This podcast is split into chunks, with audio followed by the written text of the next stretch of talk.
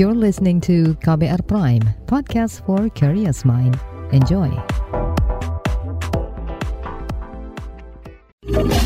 Kamu lagi dengerin What's Trending KBR Pagi.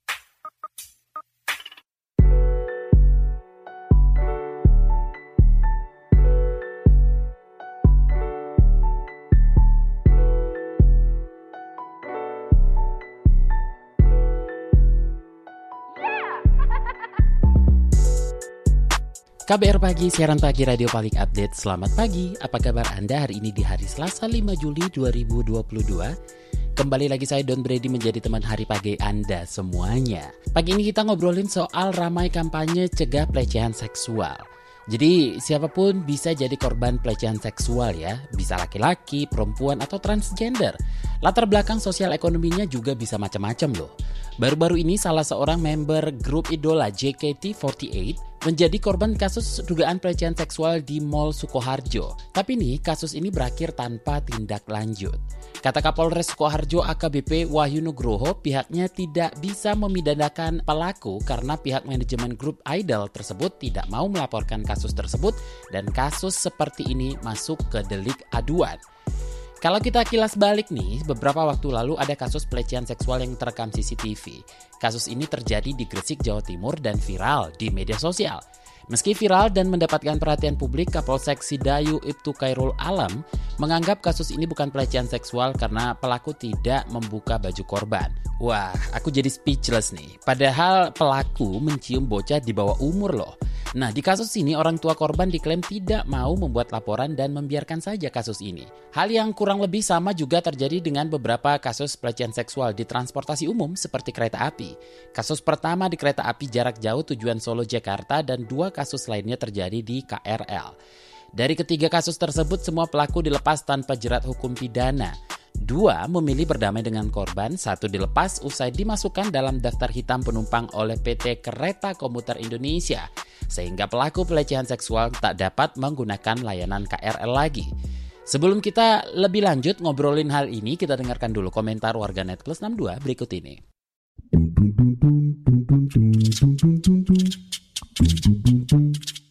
Pertama, ke akun at the underscore ma underscore xx Setelah ada tindakan ke pelaku pelecehan seksual Sekarang menguatkan awarenessnya buat ngingetin penumpang. Bener-bener walk to the talk. You're doing a great job at commuter line. Akun at croissant xx Akhir-akhir ini banyak kejadian pelecehan seksual di transportasi umum. Jadi ragu mau naik kereta sendiri. Akun at jalur 5xx Kasus pelecehan seksual di KRL at commuter line Kemarin 30 Juni berakhir damai antar pelaku dan korban di depan pihak Polres Menteng Jakpus. Akun Ejo 263XX. Pidana kok damai Pak Polisi? Ke akun Ed Bram Wisnu XX serba salah dan males kalau lapor polisi. Lah kasus yang digrisik kalau nggak salah nih, polisi menganggap enteng karena selama baju nggak kebuka bukan pelecehan seksual. Ini malang alibinya dianggap orang gila. Padahal ortu tersangka bilang sehat tapi karena depresi jadi aneh. Akun Rahasia XX Setahu saya, pelecehan seksual itu bahkan ada yang secara verbal. Mungkin beda undang-undangnya kalau di Gresik ya, korban harus ditelanjangi dulu baru bisa dianggap korban oleh sistem hukum di Gresik. Super sekali. Nah, akun at Feby Aulia XX, lagi dan lagi peristiwa yang sama berulang. Santriwati kembali menjadi korban pemerkosaan dan pelecehan seksual saat menimba ilmu di pondok pesantren Istana Yatim Riyadul Jannah Depok, Jawa Barat. Kasus pemerkosaan pemerkosaan dilaporkan ke Polda Metro Jaya. Nah, yang terakhir akun Ed Jaga Selalu XX masih mikir kenapa pelecehan seksual harus ada bukti dan berakhir damai sama pihak keluarga pelaku. What's Trending KBR Pagi masih di What's Trending KBR Pagi, kita lanjutkan obrolan kita pagi ini. Jadi Komisi Nasional Perempuan menilai kurangnya pemahaman aparat dan masyarakat terhadap Undang-Undang Tindak Pidana Kekerasan Seksual. Hal ini berdampak pada kurangnya penindakan kasus-kasus pelecehan seksual di Indonesia. Kita tanyakan saja langsung soal kasus kekerasan seksual ini ke Komisioner Komnas Perempuan Siti Aminah. Gimana nih Bu, Anda melihat eh, kasus kekerasan seksual di transportasi yang masih marak terjadi? pantauan media menunjukkan ada laporan atau ada peristiwa pelecehan seksual di transportasi publik Dan sebenarnya yang harus dilihat bahwa pelecehan seksual di transportasi publik itu tidak hanya terjadi saat ini.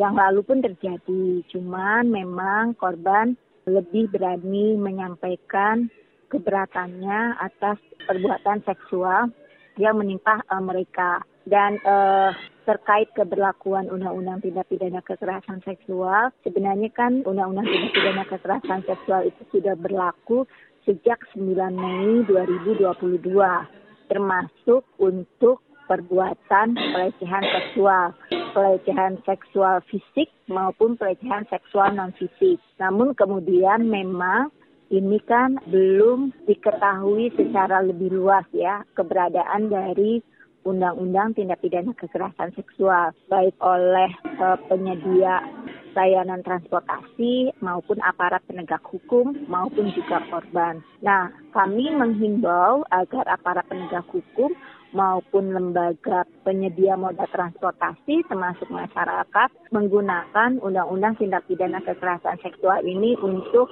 memastikan agar pelaku mendapatkan hukuman atau efek jerah. Nah, sejauh ini penindakannya gimana? Dan pencegahan di moda transportasi lainnya gimana? Iya, untuk penyelenggara transportasi publik, Komnas Perempuan minggu ini bekerja sama dengan PT KAI ya, Kereta Api Indonesia untuk membangun atau memberikan lingkungan yang aman uh, dari kekerasan seksual bagi warga negara atau masyarakat yang melakukan mobilitas dengan menggunakan kereta api. Apresiasi langkah-langkah KAI untuk mengurangi atau mengatasi, mencegah dan mengatasi uh, pelecehan seksual di uh, moda transportasi kereta api. Kemudian juga hal yang sama sebenarnya juga dilakukan oleh Transjakarta juga misalnya Grab dan Gokar. Nah, upaya-upaya ini terus dibangun, terus tumbuh gitu ya. Tapi ini yang uh, kita lihat kan yang di, lebih banyak di Jakarta ya. Di luarnya, uh, di luar Jakarta, uh, kami belum mendapatkan pantauan yang lebih luas. Hmm. Namun ini langkah baik ketika penyedia moda transportasi memiliki kesadaran atau memiliki kepedulian bahwa salah satu layanan yang harus diberikan adalah memastikan uh, konsumennya itu aman dari kekerasan seksual. Dan jika terjadi kekerasan seksual, mereka uh, tahu apa yang harus dilakukan, gitu ya. Bukan tindakan-tindakan pencegahan dan kemudian tahu apa yang harus dilakukan ketika hal itu terjadi. Kalau kita tarik secara general, ini kan masih adanya pembiaran atau keengganan memproses kasus ini. Lantas apa saja kendala implementasi Undang-Undang TPKS ini? Sebenarnya tadi ya, saya sudah sampaikan Undang-Undang Tindak Pidana Kekerasan Seksual ini berlaku sejak 9 Mei 2022. Namun kan isinya itu belum semuanya dipahami oleh aparat penegak hukum maupun oleh masyarakat ya. Nah, idealnya ketika pelecehan seksual non fisik dan pelecehan seksual fisik itu yang huruf A yang bisa dikatakan tidak lebih berat dari ancaman yang lain, itu kan delik aduan yang bisa diproses oleh kepolisian itu ketika korban menyatakan keberatannya atau korban melakukan pengaduan. Nah, hal ini tidak memerlukan aturan pelaksananya. Karena tindak pidana itu berlaku sejak 9 Mei 2022 ya. Yang membutuhkan aturan pelaksananya itu adalah lebih kepada mekanisme pemberian hak korban untuk perlindungan, penanganan, dan pemulihan, termasuk lembaganya. Tapi untuk tindak pidananya sendiri itu sudah otomatis sejak 9 Mei 2022 itu sudah bisa dilakukan tidak perlu menunggu adanya aturan turunannya gitu ya. Terima kasih Komisioner Komnas Perempuan Siti Aminah. What's trending KBR pagi? Newsbeat. Israel mengklaim akan menyelidiki peluru yang menewaskan jurnalis Al Jazeera, Shirin Abu Aklek di Jenin, tepi barat 11 Mei lalu. Meransir Reuters, Israel ingin memastikan apakah salah satu tentaranya menembak warga Palestina Amerika itu. Sebelumnya, Palestina menyerahkan hak investigasi kepada Amerika Serikat untuk melakukan tes peluru dan bukan pada Israel. Namun, juru bicara militer Israel mengklaim investigasi akan dilakukan pihaknya dengan pengawasan langsung langsung petugas Amerika Serikat. Mereka juga menegaskan jika hasil investigasi terbukti merupakan perbuatan tentara Israel, maka mereka akan bertanggung jawab dan meminta maaf secara langsung.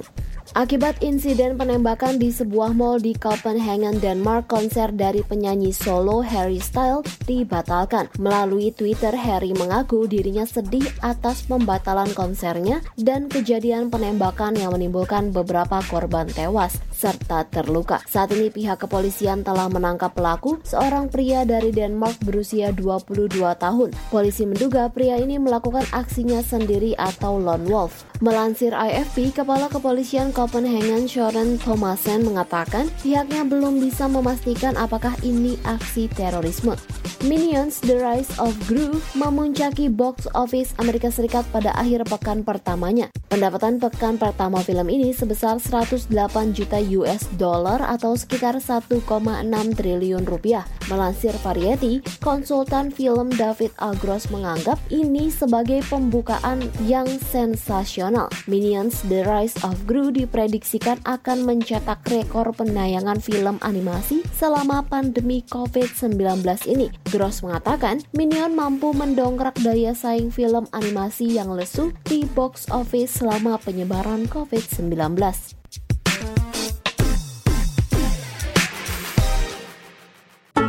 What's Trending KBR Pagi. Ramai kampanye cegah pelecehan seksual itu yang kita obrolin pagi ini. Jadi bagaimana nih catatan Kementerian Pemberdayaan Perempuan dan Perlindungan Anak terkait kasus kekerasan seksual setelah Undang-Undang Tindak Pidana Kekerasan Seksual disahkan? Kita akan obrolin persoalan ini bareng Asisten Deputi Perlindungan Khusus Anak Kementerian PPPA, Ciput Eka Purwianti.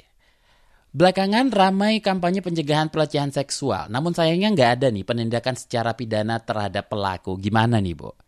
Memang banyak terjadi dan sebetulnya pengetahuan umum banyak ya, cuma yang melaporkan sedikit. Terlebih kekerasan seksual bisa jadi karena memang kita masyarakat banyak yang belum terbiasa untuk berani melapor atau speak up. Nah, yang kedua, ini yang sering uh, dihadapi masyarakat itu adalah pembuktian di ranah hukum yang cukup sulit karena minimnya saksi dan bukti. Nah, ini kan selalu kalau aparat penegak hukum yang ditanyakan kan saksinya siapa, kemudian alat buktinya apa. Itu kan memang hukum acaranya seperti itu ya kalau hukum pidana. Nah, kemudian kita tahu ya bahwa sejak tanggal 12 April 2022 diterapkannya Undang-Undang uh, Tindak Pidana Kekerasan Seksual, ini sebetulnya menjadi kekuatan baru untuk kita semua untuk melakukan pencegahan dan penanganan dalam kasus kekerasan seksual.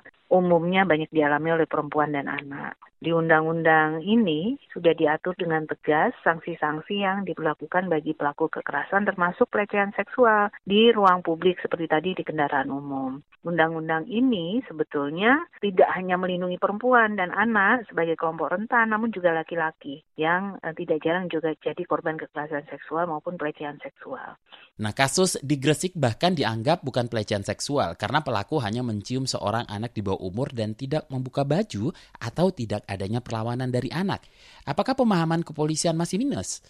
Ya, pemahaman seluruh aparat penegak hukum itu belum merata sebetulnya. Jadi sebetulnya dari mulai amanat dari Undang-Undang Sistem Peradilan Pidana Anak itu di situ yang memang didedikasikan untuk memberikan perlindungan pada anak korban, anak saksi maupun anak pelaku, ada kewajiban untuk aparat penegak hukum itu untuk mengikuti pelatihan SPPA ini. Nah, keterbatasan keterbatasan anggaran sektor hukum untuk melakukan pelatihan untuk kita punya lebih dari 524 Polres ya di seluruh Indonesia dan 33 Polda. Kelemahan-kelemahan untuk mampu melakukan pelatihan ke seluruh aparat penegak hukum, utamanya petugas di tingkat polsek atau polisi sektor ini turut memper apa ya memperlemah penanganan-penanganan kekerasan seksual maupun pelecehan seksual di tanah air.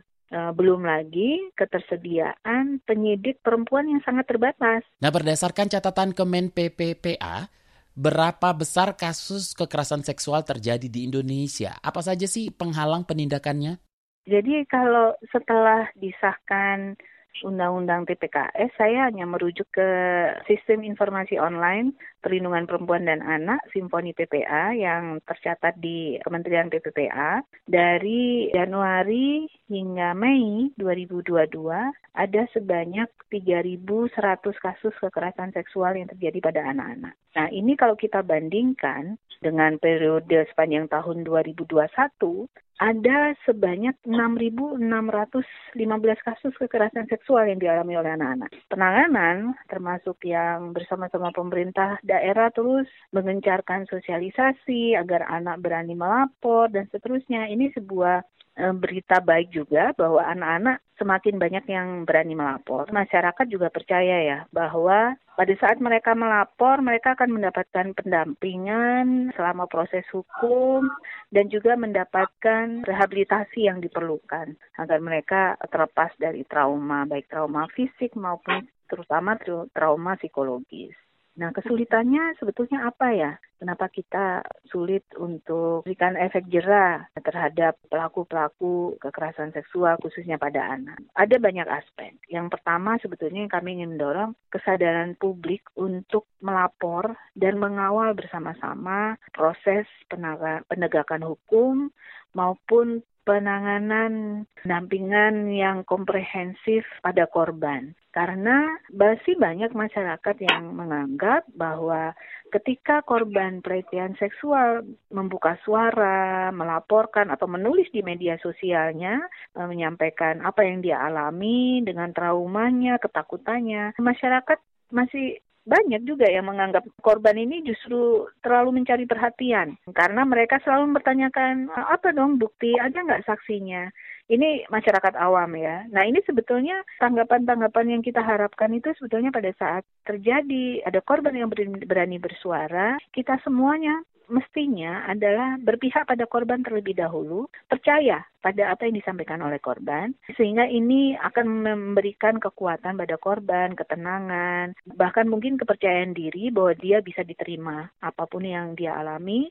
Nah, sudah seberapa besar kesadaran publik akan pentingnya penindakan kasus kekerasan atau pelecehan seksual ini? Apa yang perlu dilakukan ke depannya? Seringkali eh, akibat berbagai tekanan yang diterima oleh masyarakat sendiri yang menganggap korban ini hanya cari perhatian, akhirnya korban menarik diri. Nah ini akhirnya kita nggak bisa dapat siapa sebetulnya pelaku yang sebenarnya. Pelaku aman saja, ketersediaan para lega atau tenaga pendamping di daerah sampai ke tingkat desa yang ini masih minim sekali. Jadi pada saat terjadi di pelosok perdesaan yang anak dalam kondisi ketakutan dan dia tidak tahu harus bercerita ke mana, ya sudah akhirnya akan berhenti saja di situ. Sedangkan kita pemerintah sudah berupaya untuk memperberat atau memberikan efek jerah pada pelaku pelecehan seksual pada anak, apalagi pelaku persetubuhan pada anak melalui tindakan kebiri kimia, kemudian ada pengumuman identitas dan juga ada rehabilitasi yang bisa diberikan pada pelaku. Pencegahan primer tentunya dimulai dari tingkat keluarga ya. Jadi unit terkecil itu adalah keluarga. Nah ini eh, Kementerian Agama itu juga sudah mulai sedang merevitalisasi, jadi eh, sedang ada revitalisasi KUA oleh Kementerian Agama yang salah satunya termasuk memperkuat pendidikan bagi calon pengantin. Nah, pendidikan bagi calon pengantin ini kan memang sudah menjadi sistem atau mekanisme sebelum uh, masyarakat yang mendaftar untuk menikah dapat dinikahkan oleh penghulu atau di KUA konten dari pendidikan uh, Jatim ini yang sebetulnya terdiri dari 18 jam tatap muka pertemuan itu memberikan edukasi-edukasi termasuk tentang kesehatan reproduksi dan pengasuhan yang uh, menerapkan disiplin positif serta bagaimana menjadi orang tua yang sakinah mawadah warohmah. Nah, ini tentu menjadi sebuah dasar yang harus memang betul-betul diperkuat sehingga pada saat calon pengantin sebelum menjadi orang tua mereka sudah paham. Terima kasih Asisten Deputi Perlindungan Khusus Anak Kementerian PPPA Ciput Eka Purwianti. What's trending KBR pagi? Commercial break. Commercial break. Transfer ke sini udah, bayar ini juga udah. Ke gue udah. Hih, Allah, pertumbuhan ekonomi tuh lagi melambat, persis kayak tabungan gue. Betul banget. harus matang ngelola keuangan. Pengennya tuh investasi sesuatu gitu ya. Apa gitu yang cocok dan menguntungkan? Hmm, coba dengerin uang bicara deh. Gue belakangan lagi dengerin podcast itu di KBR Prime. reksadana yang tadinya 500 juta udah turun dari 250 juta sekarang 10 ribu sama kita ngopi mahalan mana ketika itu ada keputusan yang kayak begitu investor harus tahu gitu oh ada keputusan ini berarti implikasinya apa orang mungkin Perluas literasi kamu lewat podcast Uang Bicara. Uang Bicara menavigasi kamu dengan menghadirkan bahasan-bahasan seru dan populer mulai dari investasi sampai kebijakan. Dipersembahkan oleh KBR Prime dan bisa didengarkan di KBR Prime, Spotify, dan platform mendengarkan podcast lainnya. KBR Prime, podcast for curious mind. What's trending KBR pagi?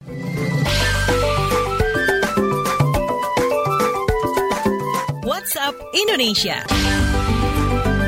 WhatsApp Indonesia kita mulai dari Sukoharjo, Jawa Tengah. Viral dugaan kasus pelecehan seksual terhadap member JKT48. Pihak kepolisian klaim tidak dapat menindaklanjuti karena manajemen grup idola tersebut tidak mau melaporkan kasus tersebut. Kapolres Sukoharjo AKBP Wahyu Nugroho mengklaim pihaknya tidak bisa menaikkan status kasus tersebut ke penyidikan karena kasus pelecehan seksual masuk ke delik aduan. Padahal berdasarkan Undang-Undang 12 tahun 2022, orang yang melakukan perbuatan seksual secara fisik ditujukan terhadap tubuh, keinginan seksual dan atau organ reproduksi dengan maksud merendahkan harkat dan martabat bisa dipidana penjara paling lama 4 tahun. Menurut Wahyu, pihak kepolisian telah melakukan pemeriksaan awal hingga gelar perkara. Namun kasus ini mandek karena tidak ada tindak lanjut dari pihak manajemen JKT48. Sebelumnya kasus ini viral dan diduga terjadi di Mall di Solo. Namun Wali Kota Solo Raka Buming Raka membantah hal tersebut dan menyebut kejadian tersebut terjadi di Sukoharjo.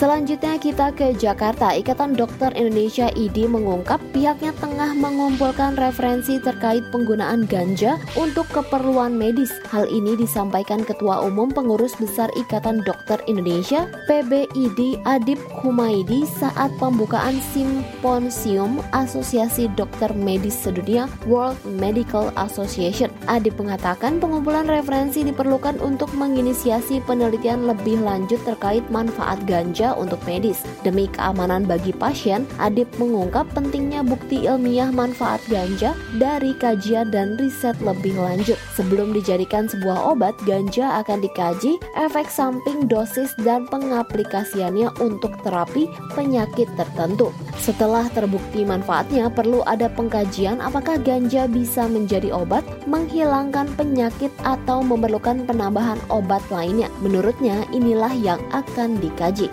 Terakhir mampir Sulawesi Selatan. Majelis Ulama Indonesia MUI Sulawesi Selatan menyatakan adat uang panai dalam pernikahan tidak menyulitkan. Ketua Umum MUI Sulsel Najamuddin mengatakan MUI Sulsel dalam fatwanya tidak memberi standar uang maksimum dan bergantung pada kesepakatan. Guru Besar Universitas Hasanuddin itu mengingatkan adat atau kebudayaan tidak boleh menyulitkan pernikahan dan bisa disepakati. Meski begitu, Ketua Bidang Fatwa MUI Sulsel Dr. Haji Ruslan Wahab menilai adanya perilaku oknum yang menyimpang lantaran uang panai. Namun fatwa nomor 2 tahun 2022 ini diharapkan mampu mengurangi penyimpangan dan menjangkau masyarakat luas. Fatwa ini sendiri berisikan uang panai adalah adat yang hukumnya mubah selama tidak menyalahi prinsip syariah. Prinsip yang harus dipatuhi adalah memudahkan pernikahan tidak memberatkan pihak laki-laki, memuliakan perempuan jujur dan tidak manipulatif. Jumlahnya harus disesuaikan oleh kondisi dan kesepakatan kedua belah pihak. Demikian WhatsApp Indonesia hari ini.